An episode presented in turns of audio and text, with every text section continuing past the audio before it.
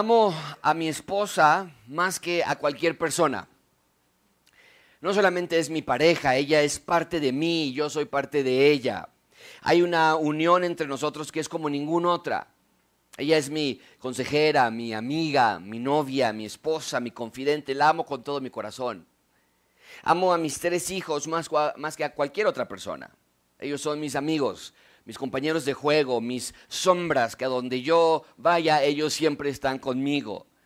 Y me he dado la tarea de instruirlos en el camino de Dios. Quiero hacer todo lo que esté a mi alcance para mostrarles al Rey, para que lo vean, para que lo admiren, para que lo conozcan. Quiero el bien para ellos, no el mal. Quiero que sigan en el camino de Dios. Para eso llegaron a la tierra, para ser imitadores de Dios, para ser la imagen de Dios en la tierra. Y es lo que yo quiero que ellos logren. Amigos, amo mi familia.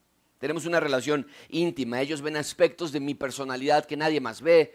Yo veo aspectos de su personalidad que nadie más ve. Somos una familia y los amo con todo mi corazón. Pero hay una relación que debe tomar prioridad en mi vida. Hay una relación que aún es más importante que la de mi familia, una relación que es la base de cualquier otra relación que yo tengo y estoy hablando de mi relación con Dios. Mi relación con Dios determinará mi salud espiritual. Mi relación con Dios determinará mi estabilidad emocional y espiritual. Mi relación con Dios determinará el grado de éxito en la vida que yo tenga. Yo no estoy hablando de éxito material, sino de éxito espiritual. Amigos, nuestra relación con Dios es todo, no hay nada más importante. Por eso Jesús dijo, por tanto, no se preocupen diciendo que comeremos.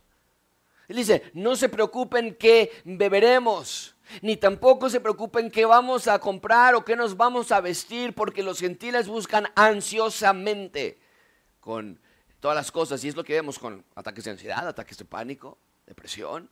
Es lo que está diciendo el Señor Jesucristo. El buscar las cosas materiales provoca ansiedad, pero el Padre Celestial sabe que ustedes necesitan todas esas cosas. No negamos nuestras necesidades físicas, pero el punto que el Señor Jesucristo está diciendo es ustedes busquen primero su reino y su justicia y todas estas cosas les serán añadidas. No está diciendo que cuando Él dice todas estas cosas les serán añadidas, no está diciendo que esas, todas estas cosas no sean importantes sino que la búsqueda del reino de Dios, la búsqueda de la justicia de Dios en nuestras vidas es lo más importante que tenemos si es que queremos estar bien en las otras cosas. Jesús lo dijo claramente.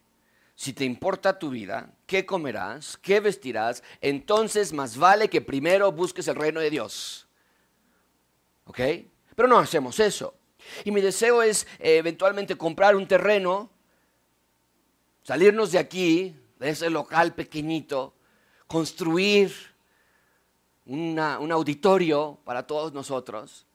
Pero Dios me está enseñando, me está humillando en estos meses en entender que esa no puede ser mi prioridad. Mi prioridad no puede ser la iglesia o el terreno, ni mi familia, ni mi persona, ni mi ministerio, sino mi prioridad es el rey y su obra. Mi prioridad no es la obra del Señor, sino el Señor de la obra. Mi prioridad es mi Dios, porque sin Él no soy nada. Sin Él yo estuviera perdido, muerto en mis pecados y delitos. Sin Él mi vida no tendría sentido, no tendría dirección, no tendría propósito. Y es de sabios evaluar entonces mi relación con Dios.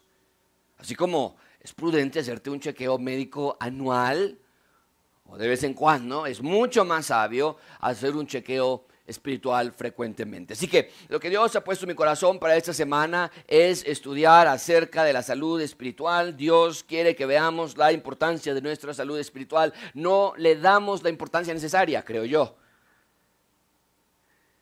Así que quiero ayudarte a ver cómo está tu salud espiritual y en caso de que no estés en tu mejor momento, en caso de que veas que tienes anemia espiritual, quiero animarte a que esto cambie a través de los consejos prácticos que estoy por darte. Así que estas son las buenas noticias para todos. Mientras sigas respirando, aún hay esperanza. Hoy puedes tomar la receta médica que estoy por darte, ir a tu casa, hacer los cambios necesarios para que tu salud espiritual mejore, para que puedas hacer tu propio examen espiritual. Quiero darte tres disciplinas que todo creyente debe practicar regularmente. Cuando una o más de estas tres disciplinas que estoy a punto de darte no se hacen regularmente, entonces es síntoma de que tu salud no está al 100. Así que como cuando el doctor te revisa y ve tu ritmo cardíaco y ve tu respiración y ve tu presión arterial, así nosotros tenemos tres disciplinas que tenemos que revisar para evaluar cómo está nuestra salud espiritual. La lectura, la confesión y la oración. Lectura de la palabra del rey, confesión al rey, oración al rey. Esas son las tres disciplinas que vamos a estudiar. Así que número uno, empecemos con lectura de la palabra del rey. Vean conmigo Salmo 119, al, eh, eh, versículo 97. 119, versículo 97. Eh, leámoslos, vamos, sabes que vamos a leerlo en voz alta, está en la pantalla. Si no tienes tu Biblia, si tienes tu Biblia, léelo en voz alta junto conmigo. Son palabras tan importantes y si lo vamos a leer al unísono, porque somos varios, tenemos que leer con voz fuerte, ¿ok? Entonces si no, vamos a perderlos todos en unidad. Así que con voz muy fuerte leamos estos versículos. Son varios, pero creo que somos capaces de hacerlo. Dice la palabra de Dios todos juntos. Cuánto amo tu ley, todo el día es ella mi meditación. Tus mandamientos me hacen más sabio que mis enemigos porque son míos para siempre. Tengo más discernimiento que todos mis maestros porque tus testimonios son mi meditación. Entiendo más que los ancianos porque tus preceptos he guardado de todo mal camino he refrenado mis pies para guardar tu palabra. No me he desviado de tus ordenanzas porque tú me has enseñado. Cuán dulces son a mi paladar tus palabras, sí, más que la miel a mi boca. De tus preceptos recibo entendimiento, por tanto aborrezco todo camino de mentira.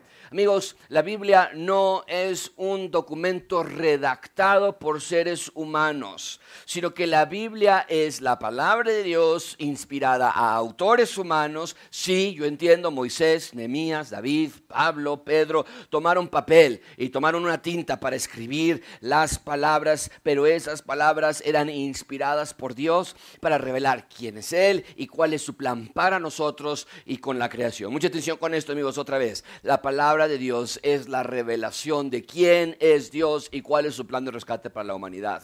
Y podríamos agregar aquí, no lo quise porque ya no estaba muy apretado, a través de la instalación de su reino en la tierra en el Mesías. Pero esa es la Biblia, es la revelación de quién es Dios y cuál es su plan para nosotros, para rescatarnos, para rehacernos. Eso es la palabra de Dios. La palabra de Dios es eterna, es perfecta, nunca se moverá ni un centímetro, es permanente. Nos dice nuestro texto que la palabra es dulce al paladar. La palabra es lo único que necesitamos para crecer. La palabra de Dios, la, la historia del rey y su reino es la historia de amor más importante de todos los tiempos. Amigo, el rey del universo nos dejó su aliento de vida, su pensamiento, su retrato hablado, no nos dejó huellas para que lo sigamos, nos dejó su palabra palabra para que lo veamos y lo conozcamos. No nos dejó aromas para que lo persiguiéramos porque por ahí huele que anda, por ahí se oye que está.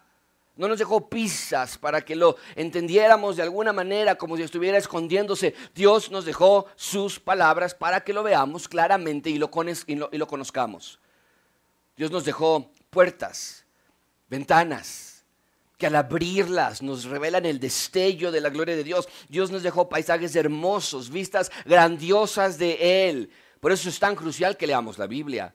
Leer la Biblia es la disciplina espiritual más importante para un creyente. Lo pongo así, si no lees la Biblia, no conocerás a tu rey. Punto. No hay otra opción.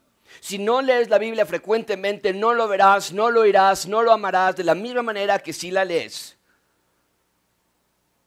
No podemos decir que no tenemos tiempo, porque sí leemos mucho en WhatsApp, sí leemos mensajes en Facebook, publicaciones en redes sociales, sí vemos películas en YouTube o Netflix o videos en TikTok. Amigos, no podemos decir que no leemos porque no tenemos tiempo. Tenemos que reconocer dónde está nuestro error si realmente queremos repararlo. El punto es este. No leemos porque no queremos. Otras actividades son más interesantes. Otras actividades son más importantes. Dormimos en el pecero. O jugamos videojuegos. O vemos películas. O nos vamos a cenar. Pero no le damos la importancia necesaria a la lectura de la Biblia. ¿Por qué es tan importante la palabra de Dios? Te doy varias razones. ¿Por qué es tan importante? Varias razones. Leemos la Biblia porque la necesitamos para crecer espiritualmente. ¿Cuántos de nosotros no vemos crecimiento espiritual en nuestras vidas? ¿Cuántos se sienten ustedes aquí estancados en su vida espiritual, congelados en su vida espiritual? En la mayoría de los casos se debe a la falta de alimentación espiritual. Pedro nos dice, deseen como niños recién nacidos la leche pura de la palabra que para que por ella crezcan para salvación. Amigos, la palabra es lo que necesitamos para crecer. ¿Crecer en qué áreas? Bueno, crecer en sabiduría, crecer en madurez, crecer en santidad, Dios quiere a hombres y mujeres sabios. Lo vimos la semana pasada, así que no voy a pasar mucho tiempo en este punto, pero vale la pena, vale la pena recalcarlo. La lectura de la palabra te hace sabio, te hace sabia. Así que crezcan en sabiduría, amigos, en entendimiento. Ya hay suficientes hombres y mujeres que no son sabios. Amigos, mi matrimonio iba hacia un desastre total sin la intervención de la palabra de Dios en mi vida, sé que no estaría aquí, yo no estaría con Rebeca. Sé que estaría perdido, divorciado, sin mis hijos y lo peor de todo, alejado de Dios. La palabra de Dios te ayuda a crecer en tu madurez, que los vientos de la sociedad no te mueven fácilmente. La palabra te, ayuda a pensar con cordura a ser experimentado, a cómo vivir en esta tierra. Dios quiere a jóvenes maduros, para los jóvenes que están aquí, no infantiles, jóvenes establecidos en santidad y amor a Dios. Jóvenes, lean su Biblia, lean la Biblia, lean la Biblia. Tus amigos de la escuela necesitan que leas la Biblia. Tu familia no creyente necesita que leas la Biblia. Queremos a una generación dada a la lectura de la Biblia, una generación de jóvenes que no se dicen cristianos, pero que no leen su Biblia. La lectura de la Biblia es importante porque te ayuda a crecer, pero también es importante porque te ayuda, segunda razón, porque es tan importante leer la Biblia, no nada más te ayuda a crecer espiritualmente, sino porque te ayuda a ser más como Cristo. Pablo lo dice así en Colosenses 3:16, que la palabra de Cristo abunde en abundancia en ustedes, con toda sabiduría, enseñándose, eh, enseñándose y amonestándose unos a otros con salmos, himnos y cánticos espirituales, cantando a Dios con acción de gracias en sus corazones. La palabra de Cristo debe abundar en nuestros corazones, no la palabra de Pablo, no la palabra de Pedro sino la de Cristo. O sea, que cuando lees la Biblia, lees las palabras de Dios Hijo, que se impregnan en tu corazón y te hacen ser más como Cristo. Si tú batallas con cómo eres, entonces la Biblia te puede ayudar porque al tú leerla vas a ser menos como tú y más como Él. Ese es tu diseño espiritual. Esa es tu instrucción primordial, pero tu carne no se inclina a leer la Biblia de manera natural. La carne no quiere pensar en las cosas de Dios. Satanás hace todo lo posible para que no leas la Biblia. ¿Cuántos de ustedes se han sentado a leer la Biblia y suena el teléfono? Amigos, Satanás no quiere que te acerques a la palabra. Te quiere inmóvil. Te quiere analfabeta de la palabra. Te quiere ignorante de la voluntad de Dios en tu vida. Pero hoy tienes la posibilidad de tomar una decisión al respecto. Hoy puedes decir, esta anemia espiritual, de la cual yo soy 100% culpable, por cierto, porque no es que no sepa dónde leer o no sepa, no, soy 100% culpable. Hoy puedes decidir, esta anemia espiritual se acaba hoy. Iglesia, no dudo que en gracia abundante haya personas que no leen sus Biblias. Y no quiero pasar esta oportunidad para decirte, amigo, amiga, en el amor de Dios te exhorto a que reconozcas ese gran pecado, a que te arrepientas y decidas a seguir a Dios con temor y temblor. No inventes más excusas, no le des más vueltas en tu mente, solo tienes que decir, yo no leo mi Biblia como debería, hoy cambia esto. Ahora bien, hay muchas razones por, las, por las que las personas batallan con la lectura de la Biblia. Pero una de las razones que yo encuentro más frecuentemente es que no saben qué leer o cómo empezar o cómo leer la Biblia, cómo estudiarla. Así que te quiero dar varios consejos y herramientas para que tu lectura de la Biblia sea más efectiva. Primero, vamos por partes. Hay que entender que Dios no quiere que leas tu Biblia solo porque se le antojó. Mucha atención con esto, amigos. Dios quiere que leas tu Biblia para, y aquí está el punto donde casi nunca llegamos. Sabemos que Dios quiere que leamos la Biblia, pero no sabemos para qué. Dios quiere que leas tu Biblia para estudiarla y para disfrutarla. Y eso es algo que generalmente no hacemos cuando leemos la Biblia. Lo llegamos a ver como una obligación. David lo dice así en el Salmo 119, versículo 11, en mi corazón he atesorado tu palabra para no pecar contra mí, contra ti. Bendito tú, oh Señor, enséñame. Ah, hay un propósito de leer, estudiarla, ser enseñado. Meditaré en tus, preceptos, y consideraré tus caminos, pero vean esto, me deleitaré en tus, en tus estatutos y no olvidaré tu palabra. Amigos, cuando leemos la Biblia, no puedes abrir la Biblia si no es para estudiarla y para disfrutarla. Entonces, es importante que entiendas esa distinción. Dios no te pide que leas la Biblia para que tengas buena suerte. Dios te pide que la estudies, que la medites, que la escudriñes y que la apliques a la, escritura a, tu vida y, todo ese proceso, disfrutándolo. Para eso es la Biblia. Amigos, leer la Biblia es solo el primer paso. Sentarte y abrir el libro, ese nada más es el primer paso, no es el último. Es como si al final del día de trabajo, ya atraviesas todo periférico Atraviesas el tráfico de la ciudad, llegas a tu casa finalmente, estacionas el automóvil, apagas el motor, abres la puerta de tu auto, la cierras otra vez, caminas hacia la puerta de tu casa, te duelen los pies, estás fatigado, tienes sed, tienes hambre, hace frío afuera porque está lloviendo, llegas a tu casa, sacas las llaves de la casa, introduces la llave correcta, la chapa, le das vuelta, la, la puerta se abre, tú gentilmente empujas la puerta hacia adentro, pero te quedas tú parado afuera, mojándote, cansado, con hambre, sediento. Y tu familia te dice, ¿qué haces? Entra. Te estás mojando. Y tú respondes, no, ya abrí la puerta. Ya hice mi trabajo. Ahora la voy a volver a cerrar. Amigos, eso sería locura. Pero es exactamente lo que hacemos cuando leemos la, Biblia de manera rutinaria, superficial, por obligación. Leer la Biblia así es como abrir esa puerta, pero ahora hay que entrar y disfrutar de la sala de la casa y de un buen baño e ir a la cocina y preparar ricos alimentos y luego disfrutar el calor de y la protección de tu hogar. Abrir la Biblia y sentarte a leerla es solamente el primer paso, pero no te quedas allí. Ahora entras a ver la mente de Dios y leer de su amor por ti y de su santidad y descansas en su soberanía y de los alimentos deliciosos que te están dando allí que los encuentras más dulces que la miel. Permite que tu mente y tu corazón y tu alma sean regenerados por el poder de las escrituras. Siéntate a escuchar la voz de tu rey. Duérmete escuchando sus palabras y, y, vive en la palabra de Dios. La Biblia no es un instructivo que una vez que lo leíste se tira a la basura. La Biblia es tu vida porque es la palabra de Dios.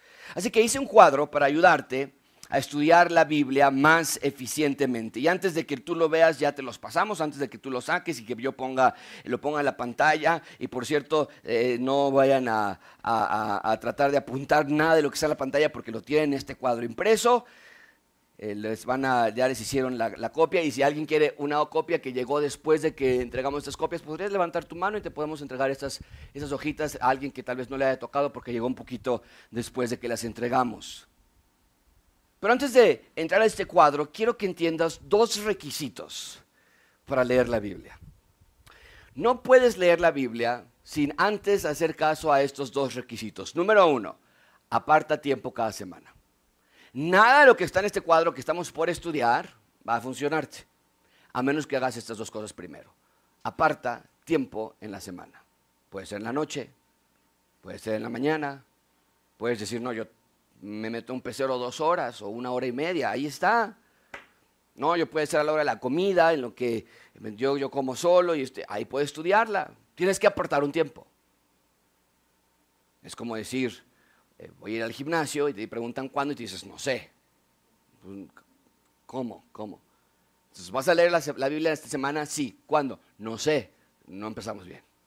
Aparte un tiempo en la semana. Número dos, para que el cuadro que estamos por estudiar tenga sentido y tenga un fruto, aparta un lugar donde estudiar. Entonces, de nuevo, puede ser en el pecero, puede ser en tu casa, en el desayuno, a la hora del café, pero necesitas estas dos cosas. No van a poder hacerlo. La lectura de la Biblia no ocurre de manera accidental. Nadie lee la Biblia y dice, ¿qué crees hoy? Iba caminando ahí, estaba la Biblia y estaba abierta en el proverbio y ahí estaba el asco y ya, pues, qué, qué barbaridad. Nadie dice eso. No ocurre de manera accidental sino que la prioridad que tú le pongas a la lectura de la Biblia se va a ver reflejada en la manera en la que tu agenda diaria se ve. Si el estudio de la Biblia no tiene prioridad alta en tu día, la lectura se va rezagando a lo último del día. Si no es que ni siquiera llegas a leerla porque otras cosas ganan. Para los que tenemos un perrito, eh, nosotros tenemos un perrito del departamento, no pasa un día sin que, lo sin que la saquemos al baño. Varias veces en el día, por cierto, la tenemos que sacar al baño. Para los que tenemos trabajo, no pasa un día sin que trabajemos. Para los que tenemos escuela, no pasa un día sin hacer tareas, gimnasio, películas, amigos, desayuno, desayuno, comida, cena, manejar en el auto, estar sentado en el pecero. Hacemos todo, pero a muchos de nosotros nos falta la lectura de la Biblia. Ahora, eh, tú tal vez estés en un periodo padrísimo en la lectura de la palabra de Dios, tal vez estés pasando un momento de, gran eh, relación e intimidad con Dios, qué bueno, adelante. Tal vez estás pasando por un tiempo de que reconoces tu necesidad de la palabra de Dios, ok, perfecto. Pero independientemente de cuál sea tu caso, este cuadro nos va a ayudar a estudiar mejor la Biblia. Entonces, ¿cómo está tu salud espiritual? Este primer rubro la primera disciplina que estamos viendo, la lectura de la palabra, es de inmenso valor para evaluar nuestra salud. No tardes más, Dios quiere que entiendas que tienes que leer la Biblia. Es por tu bien, es tu delicia, tu esperanza, es tu roca. Lo primero que tenemos que hacer es ver la primera columna que yo les puse, son útiles. Para leer la Biblia necesitas útiles. Número uno, un cuaderno. No puedes leer la Biblia sin tener un cuaderno a tu lado necesitas tener un cuaderno abierto, porque vamos a meditarla, vamos a escudriñarla, vamos a apuntar ciertas cosas. Por eso a mí me encanta mucho la Biblia inductiva. Y, nosotros tenemos toda la Biblia inductiva desde Génesis hasta Apocalipsis. Si alguien la quiere, solamente nos la pide, la mandamos a imprimir y ya. Pero si tú tienes una Biblia de esa con letra muy pequeñita y no donde puedes hacer anotaciones, entonces el cuaderno es muy útil. Necesitas un cuaderno, necesitas una libreta. Número dos, necesitas una pluma. Necesitas un marcatextos. Y otra vez, yo aprendí eso ya hace varios años. La Biblia inductiva es lo mejor para mí, porque pues en mi Biblia es que, las que yo generalmente tengo, pues las palabras están bien chiquitas y se marcan marcatextos en la página de atrás y arruina mi Biblia. Entonces, la Biblia inductiva es muy, muy buena herramienta. Pero si yo no tenía Biblia inductiva antes de que hacíamos esto, lo que yo hacía era imprimir la Biblia en una hoja y con eso estudiaba yo el texto. Número tres, ¿qué más necesitas? Necesitas no nada más una pluma o marcador, necesitas una Biblia de estudio o bien, lo que vengo diciendo, una Biblia inductiva. Otra vez, si tú vas a decir, oye José, yo voy a leer todo el Nuevo Testamento, ¿me pueden imprimir todo el Nuevo Testamento en Biblia inductiva? Con gusto lo hacemos. Voy a leer Romanos, ¿me pueden imprimir Romanos en una Biblia inductiva? Lo que ustedes quieran, el punto es estudiarla. Pero también tenemos una Biblia de estudio y en este caso la mejor Biblia de estudio que yo he podido encontrar, la tenemos aquí abajo también, es la Biblia de estudio de la Reforma de R.C. Sproul. Es la mejor Biblia de estudio que yo he visto. La mejor. Así que si no la tienes, por favor pídela. Eh, si tiene que ser a pagos o lo que sea, pero es algo muy valioso tener eso. Y finalmente, como tu útil, esta es una prohibición absoluta. No leas la Biblia en tu celular. No, no se puede hacer eso. Pues en el celular te llegan mensajes de WhatsApp, te llegan mensajes de Facebook, te llega una llamada, lo que sea, y, en el celular es tan fácil nada más leer, leer, leer, y, y te sales y te vas a otra aplicación. Eso no es estudiar la Biblia. Entonces no leas tu Biblia en el celular. Ahora, si me dices, Josué, me estás diciendo que ni en el pecero puedo leer. No, no estoy diciendo eso, ¿ok? Saca tu, teléfono y es mejor que estar ahí durmiéndote, ¿ok? Está bien, entiendo esa parte. Estoy hablando de estudiar la Biblia. En el pecero no vas a estar ahí pudiendo hacer todo lo que pudieras en tu casa, ¿no? Yo no he escuchado a alguien que estudie para su examen profesional en el pecero o en el metro. Generalmente es, no, pues una biblioteca, un lugar. Es lo mismo con la Biblia, es más importante todavía. Entonces, bueno, no estoy diciendo otra vez, hay mucha atención, no, está prohibido leer la Biblia en mi celular. No, no estoy diciendo eso. Pero si quieres estudiarla bien, bien, en tu celular es muy, muy difícil. La siguiente columna habla de cómo estudiarla. Déjame darte aquí las características de estudiarlas, ¿ok? Em, y, si alguien me regala, Jesús, me regalas una hojita para ver el cuadro que tienen ellos, porque creo que son diferentes cosas. Pero lo que yo puse aquí, en el, en, ustedes tienen más que lectura de un mes, ¿verdad? ¿Hay más cosas escritas ahí? Ok, sí, qué bueno. Y lo puse ahí entonces, gracias Jesús. Porque mi recomendación para ustedes es, gracias, que tienen que leer el mismo libro por un mes. El mismo libro. Vas a leer Proverbios, tiene que ser el mismo libro por un mes. Y no pueden ser los 31 capítulos en, en todo el mes. Tienes que seccionarlos en pequeñas porciones. Por ejemplo, yo puse ahí, empieza con libros pequeños. Empieza con Filipenses, Efesios, Colosenses, Timoteo, Tesalonicenses, Tito, Pedro.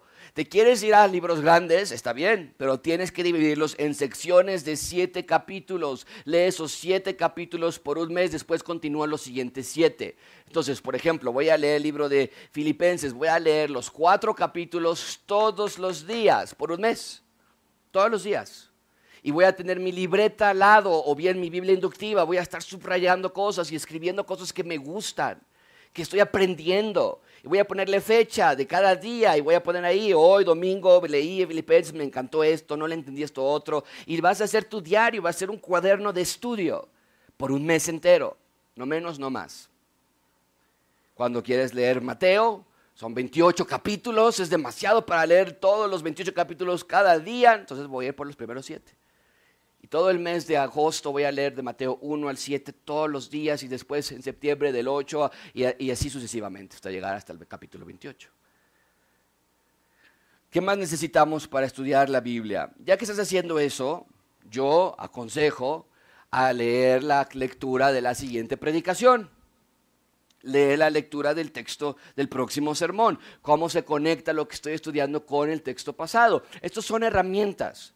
Tal vez tú estás leyendo tu Biblia en todo el mes, el mismo libro, pero también es válido que de pronto digas, oye, voy a leer todo este mes, voy a hacer una pausa, ya leí Filipenses, ya leí Colosenses, este mes, en diciembre, voy a dedicarme a estudiar los textos que estamos estudiando en la iglesia. Voy a leer todos los días el texto del próximo sermón, por un mes entero y voy a estar tratando de yo sacar mis propias notas y el sermón el domingo lo va a explicar Josué o quien quiera que le predique y voy a complementar mis notas con lo que se está predicando. Y en enero tal vez regresas a este otro sistema del mismo libro por un mes. Hay varias maneras, pero el punto es un mes lee siempre lo mismo. Eh, otra herramienta que damos ahí, ¿cómo estudiamos? Estudios grupales. Júntate con otras personas. Y si vas a estar leyendo tú el libro de Filipenses todo el mes de julio. Tú puedes conectarte con otras mujeres si eres mujer y decir, oigan, ¿les parece que leamos todo el libro de Filipenses todo este mes y cada 15 días nos juntamos en Zoom o aquí o en algún lugar y platicamos de nuestras notas? Esto es algo muy valioso, es algo muy positivo. Y finalmente, para, para estudiar y cómo leer qué leer, tienes que confesar tus pecados y orar antes de leer. La siguiente columna es acción. La primera columna fue útiles, qué útiles necesitas, la siguiente es qué leo y la tercera es qué hago con lo que leo. ¿Qué hago con lo que leo? Y lo que yo puse aquí es un ejemplo.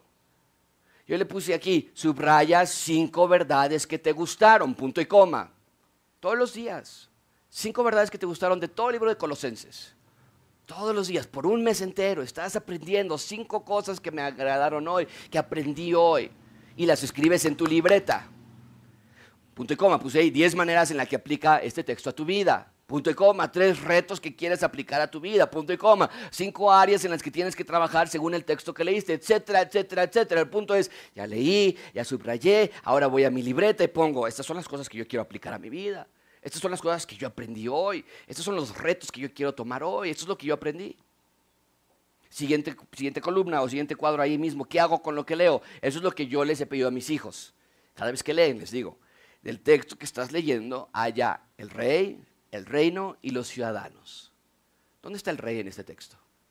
¿Dónde está el reino, el lugar físico donde está expresándose Dios? ¿Dónde están los ciudadanos? ¿Qué están o no están haciendo los ciudadanos? Entonces, no, en este texto los ciudadanos están desobedeciendo a Dios.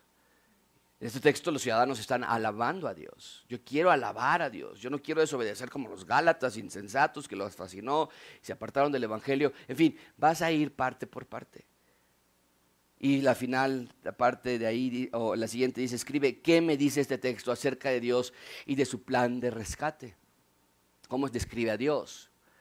Y la última, ¿cómo aplico este texto a mi vida? Escribe tres maneras. Esta columna, todo lo puedes hacer de diferentes en diferentes momentos. No, tiene que ser todo de subrayar, no tiene que ser todo de hallar el rey y su reino, pueden ser una, pueden ser dos, pero el punto es que terminaste de leer y ahora va a haber una acción de cómo aplicarlo a tu vida. Amigos, esa es la mejor manera de estudiar la palabra de Dios. Si ocupas este cuadro y si lo aplicas a tu vida, a partir de hoy, tu vida puede cambiar porque tal vez no sabías cómo estructurar tu sistema de la lectura de la Biblia. ¿Y qué va a pasar cuando sea iglesia en casa?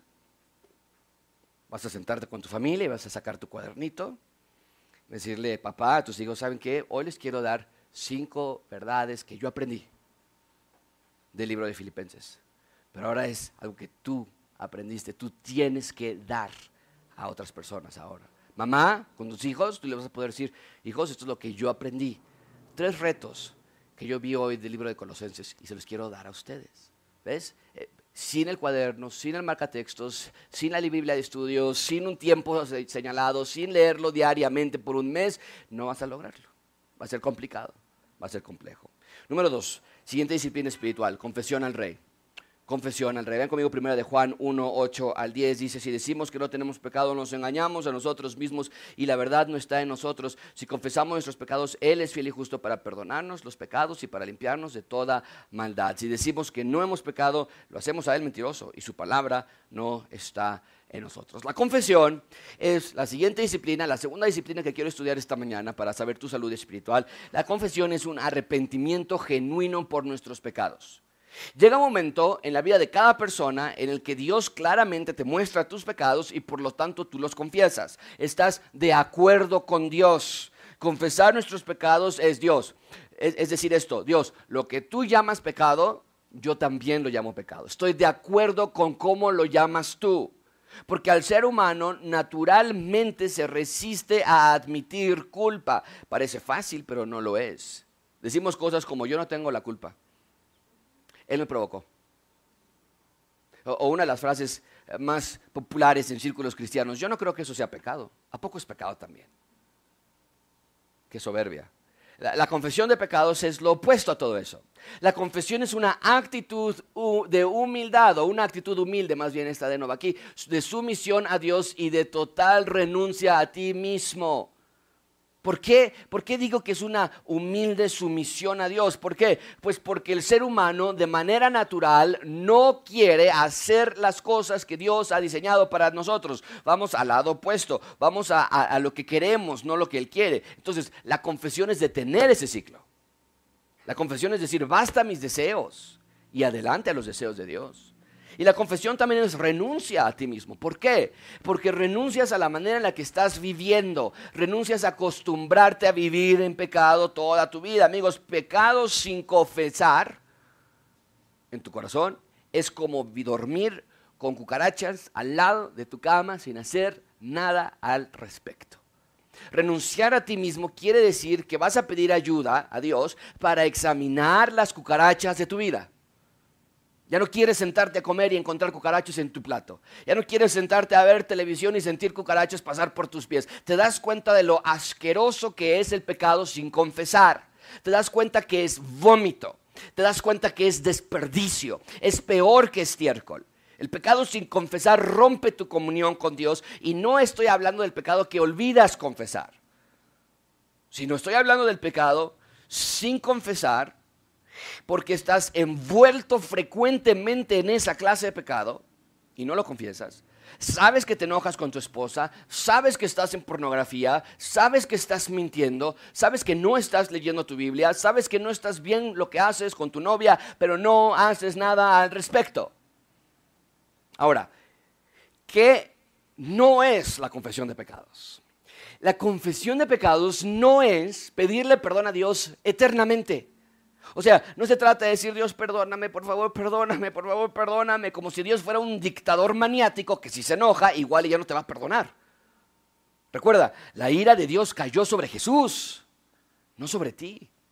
Cuando Dios nos salva de nuestros pecados, Dios nos salva y nos perdona todos nuestros pecados, presentes, pasados y futuros. Entonces, la confesión no es el tiempo de tratar de convencer a Dios, Diosito, ahora sí te prometo que dame una segunda oportunidad, no te vayas a enojar conmigo. No. La confesión tampoco es la manera de apaciguar tu conciencia. La confesión no es decir, híjole Dios, ahora sí me pasé, no, no, no, este, pero ya échame la mano, no, no, ya no, no me hagas sentir esta culpabilidad. Eso no es confesión. Otra vez, la confesión es el momento en el que llamas por nombre tus pecados, no tanto para que Dios te perdone, porque Él ya te perdonó todos tus pecados, sino para que Dios te limpie y te purifique y te lave. La confesión es decir, Dios, yo digo que me sacaron de mis casillas, así le llamo yo, tú lo llamas gritería, maledicencia, y confieso que tú tienes razón, no yo. Eso es la confesión. ¿Por qué es tan importante la confesión de pecados? Hay muchísimas razones por las que la confesión es crucial para nuestra salud espiritual, pero permíteme darte algunas cuantas. Número uno, la confesión hace tu corazón como el corazón de Dios. ¿A qué me refiero con esto? Muy simple. Nuestro corazón es perverso y malo por sobre todas las cosas, ¿no? Por lo menos así lo dice Jeremías, engañoso y perverso es el corazón. Pero la confesión de pecados nos ayuda a que nuestro corazón pase de ser un corazón perverso a un corazón limpio y puro. David lo dice así en el Salmo 51, lávame por completo de mi maldad, límpiame de mi pecado. Nota que no está diciendo, ay Dios, por favor, dame una segunda oportunidad, no te vayas a enojar. Perdón, perdón, perdón, perdón. No, no, no, no, no. O sea, David sabe cuál es el problema. Yo soy perdonado. Ahora necesito limpieza. Límpiame de mi pecado, crea en mí un corazón limpio, porque el que yo tengo de manera tendenciosa es sucio. Entonces, crea un corazón limpio. El punto es que la confesión de pecados abre la puerta a que entre el equipo de limpieza, que es el Espíritu Santo. ¿Qué hacemos muchos de nosotros cuando pecamos?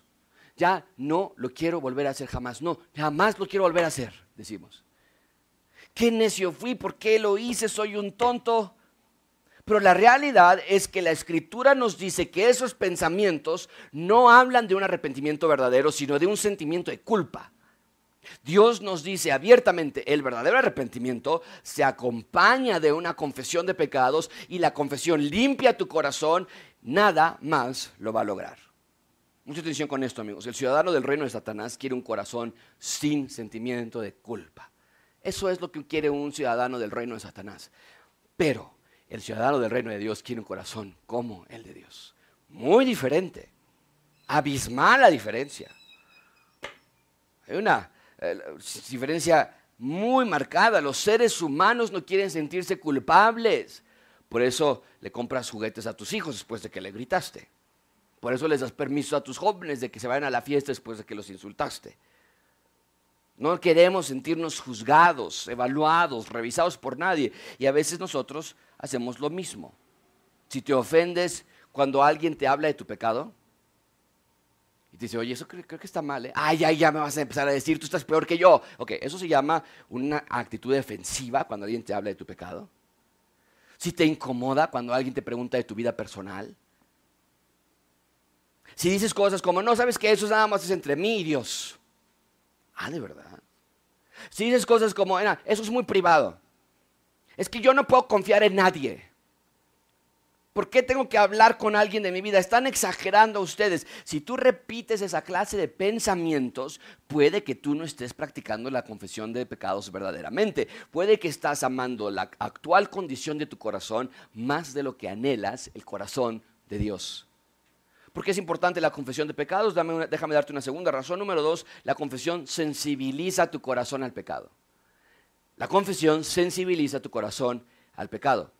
Iglesia, si no estás verdaderamente confesando tus pecados, tu corazón se vuelve duro como piedra, tu corazón se cauteriza cuando no hay confesión de pecados, ya se te hace normal, pues no pasa nada nunca. Mis papás nunca se dan cuenta, mi esposa no sabe, ni le interesa.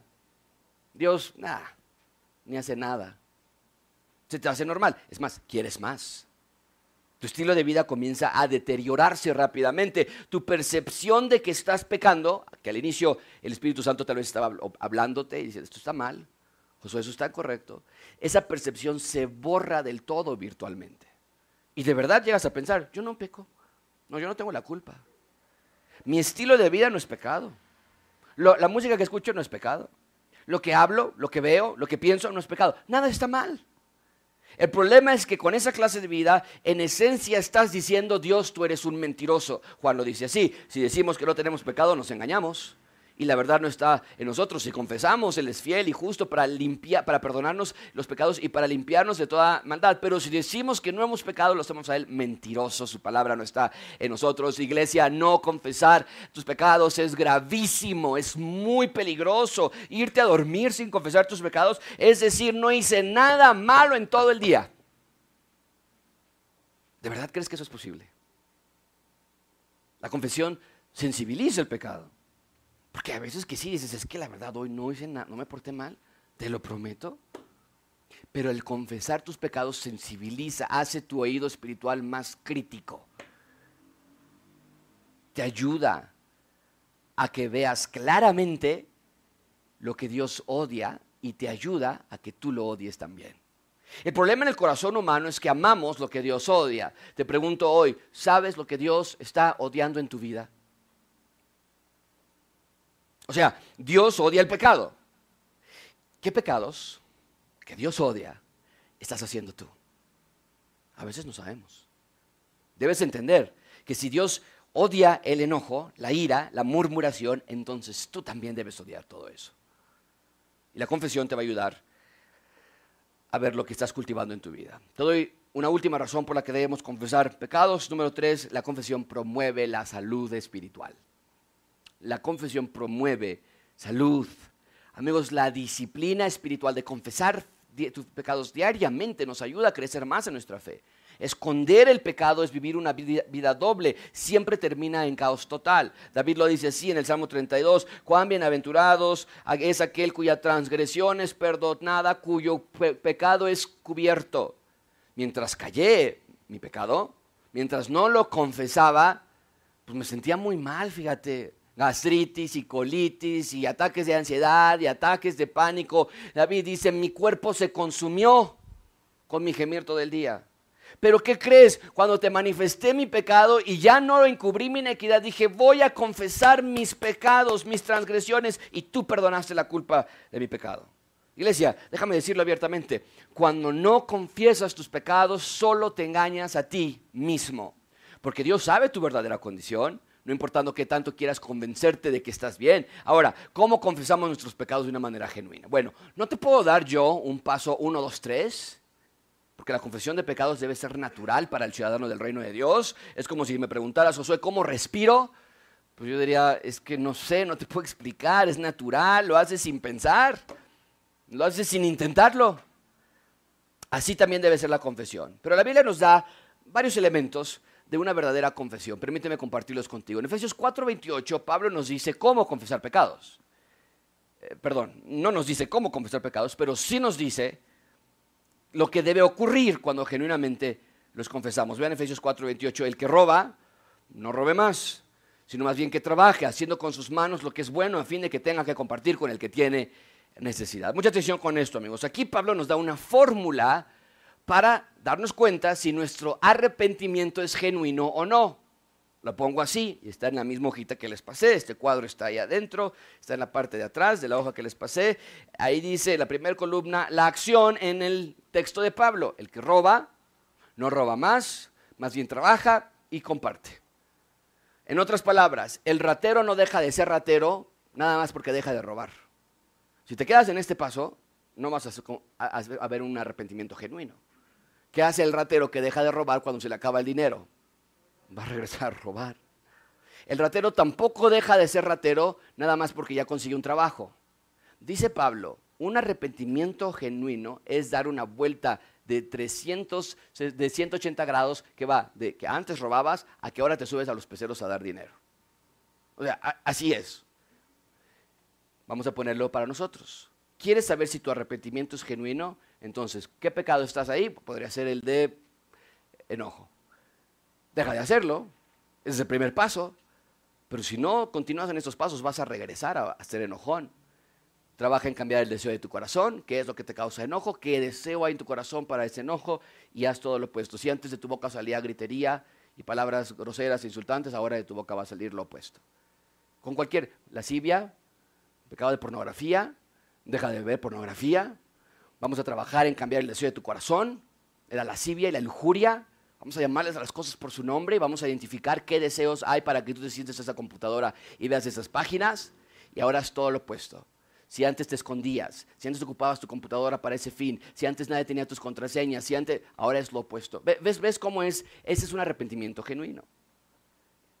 Esa es lo que nuestra vida de confesión de pecados debe ser. Cuando tú confiesas tu pecado y dices, Señor, perdón por este pecado, esto es lo que también debe seguir en ese proceso. Eso es lo que debe nacer. Ahí debe culminar esa oración.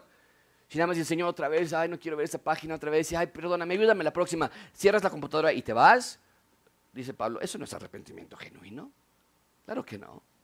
Entonces, si tu vida no gira en torno a esta batalla, es una batalla, ¿eh?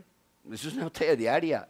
Y no creas que porque ya confesaste tu pecado un día nunca vas a volver a caer. Esto es continuo. Si no estás haciendo esto, si no estás haciendo este cuadro, no estás matando el pecado en tu vida. Y finalmente, la tercera disciplina de la salud espiritual, oración. Oración al rey. Vean primero, eh, vean conmigo primera Tesalonicenses 5, 16, 18. Oren sin cesar. Dad gracias en todo porque esta es la voluntad de Dios para ustedes en Cristo Jesús. ¿Qué es la oración? La oración es hablar con Dios. La oración es la manera en la que tú te comunicas con Dios. La oración solo es exclusivamente para los ciudadanos del reino de Dios. Porque aunque Dios escucha a todas las personas, Dios solamente oye las oraciones de sus hijos. David lo dice así en el Salmo 37, pon tu delicia en el Señor y Él te dará las peticiones de tu corazón. Una persona que no es ciudadana o ciudadano del reino de Dios no puede deleitarse en Dios. Y si no te deleitas en Dios, pues no vas a recibir las peticiones de tu corazón. Pero incluso los hijos de Dios, si no están en una vida espiritual saludable, sus oraciones tampoco van a ser oídas. Por ejemplo, nada más para darte un ejemplo, si los esposos no están siendo esposos bíblicos, pastores en sus casas, líderes espirituales, sus oraciones, hombres, no le llegan a Dios. Pedro lo dice, sí, ustedes maridos igualmente convivan de una manera comprensiva con sus mujeres como con un vaso más frágil, puesto que es mujer, dándole honor por ser heredera como ustedes de la gracia de la vida para que sus oraciones no sean estorbadas. Una persona que no está honrando a Dios en su matrimonio, un hombre, dice Dios, tus oraciones tienen estorbo, no me llegan. Santiago nos hace una advertencia similar, dice, pero que pida con fe sin dudar, porque el que duda, no, Dios, yo no creo que, ah, bueno, a ver, Dios, pues, si quieres ayúdame, pero la verdad es que dice, bueno, esa persona que es semejante a la ola del mar, impulsada por el viento y echada de una parte a otra, no piense pues que ese hombre va a recibir cosa alguna. Sus oraciones, que está pidiendo, pero que está pidiendo dudando, no van a llegar a Dios. ¿Qué estamos diciendo, amigos? Que la oración es crucial para la salud del ser humano. Dios no te escucha si tú tienes pecado en tu corazón. Pero la oración tiene que ir acompañada de una vida de obediencia. Amigos, una persona que no practica las disciplinas espirituales de leer su Biblia y confesar sus pecados, es imposible que tenga una vida de oración. A muchos que batallamos con la oración porque no sabemos qué decir, no sabemos qué pedir, no sabemos cómo pedirlo. Pero muchas veces el problema central yace en que no estamos leyendo la Biblia. Porque si la, la, leyéramos y la estudiáramos, podríamos platicar con Dios de manera personal, íntima, natural. Diría, oye Dios, esto es padrísimo de Filipenses, esto Dios, que este salmo, Señor, te lo quiero decir yo, y lo empiezas a leer y lo estás orando a Él, estás leyendo y estás confesando y estás orando todo en el mismo salmo. Sin leer la Biblia y sin, y sin confesar pecados es imposible tener una vida de oración. La oración es crucial para el creyente. ¿Por qué es importante? Bueno, es crucial para el creyente porque es la manera en la que te puedes acercar a Dios de manera íntima. La oración es una cita con Dios. El salmista lo dice así, oh Señor, perdón, oh Señor, de mañana oirás mi voz, de mañana me presentaré mi oración a ti y con ansias esperaré. Tenemos una cita a las 7 de la mañana con Dios me está esperando. Yo estoy esperando ansiosamente hablar con Hablar con Dios debería ser lo más especial para el creyente. Antes de ir con tus amigos, ve con Dios. Antes de hablar con tu mentor, ve con Dios. Antes de llorar con tu mejor amigo, ve con Dios. La oración a Dios fortalece nuestra fe. Nos hace allegados a Dios. Amigos, necesitamos la oración. Ahora, ¿cómo podemos orar? ¿Cómo se ora? Bueno, no necesitas hacerlo en un lugar específico. No necesitas decir palabras largas y complicadas. No tiene que ser una velada de oración hasta las 5 de la mañana, porque aunque no está mal pasar toda una noche orando, el Señor Jesucristo lo hizo en varias ocasiones, la verdad es que a veces vemos esas veladas como con más valor, porque estamos quitándonos del sueño, que pasar un día completo orando extemporáneamente, cualquier momento. Si puedes pasar toda la noche orando, adelante. Pero es igual de, efectivo que ores unos minutos mientras estás bañando. No tienes que esperar hasta las 3 de la mañana para orar. Puedes orar unos minutos mientras trabajas o mientras manejas o antes de dormir. Cuando Pablo nos dice que oremos sin cesar, nos está diciendo que, eh, que, que, debe ser como una gotera. Esas goteras que no es que el agua está saliendo, pero que sale una gotita. Después de otros minutos sale otra gota. Y de gota en gota puedes llenar hasta una cisterna. Entonces, Pablo no está diciendo cuando dice oren sin cesar que cada minuto del día lo pases orando o que sean largas oraciones. No se trata de grandes cantidades de oraciones. Pero ¿qué pasa? Si tú sumas esos tres minutos después del desayuno y cinco minutos mientras estás manejando y tres minutos mientras estás comiendo, ¿qué pasa cuando lo sumas en el año? Se hace una gran cantidad de tiempo que pasaste en oración con Dios. Persistente, frecuente, constante. Y a lo largo de los meses y los años vas a llenar grandes océanos de oraciones. Y aunque la oración no tiene una fórmula como tal, sí quiero darte este formato para estructurar tu vida de oración y lo puse ahí en la, parte de atrás. Esta es la manera en la que podemos estructurar nuestra oración. Siempre empezamos con un atributo a Dios. Dios tú eres. Tú eres grande, tú eres omnisciente, tú eres mi Padre, tú eres mi amigo. Dios, gracias porque eres mi, eres mi rey. Es una buena manera de empezar una oración. Después, confesión de pecados, ¿no es cierto? Señor, límpiame por la manera en la que pensé de mi esposa esta mañana, este, este enojo, esta amargura que tengo. Dios, gracias por. Tenemos que ser agradecidos a Dios. Eh, no hemos, generalmente que llegamos a la oración, inmediatamente decimos, Dios, por favor, que no vayan a asaltar. Dios, por favor, que me vaya bien el examen mañana. No, e, esa estructura te va a ayudar a poner en orden y darte cuenta que lo último que va en la oración es tu petición no porque no sea importante, pero porque tenemos una prioridad en la oración. Yo no me acerco a Dios nada más para pedirle, no es un cajero de dinero. Dios es mi rey y merece respeto, merece adoración, merece respeto a su santidad. ¿Cómo voy a acercar a Él? Decirle, ayúdame en el examen y yo vengo de pelearme de mi esposa. merece agradecimiento. Es una buena estructura en que tú puedas manejar tu oración. Así que, ¿cómo está tu salud espiritual? Si vas bien, sigue así, con la ayuda de Dios. Si no, no dejes pasar más tiempo. Hoy puedes ocupar esta pequeña hoja y hacer grandes cambios en tus vidas, estructurales, familiares, de matrimonios, de hijos, de, jóvenes, de, padres para con tus hijos, de hijos para con tus padres. Hoy, gracia abundante puede experimentar un avivamiento si tan solo te comienzas a dar cuenta que tu vida es mucho más que mañana levantarte ir a trabajar, comer, dormir. Esas cosas son tan temporales, tan pasajeras. Pero si te das cuenta que estas tres disciplinas espirituales determinan el éxito de tu vida y te pones a trabajar en estas, Dios va a hacer un cambio fenomenal en tu corazón. Oremos.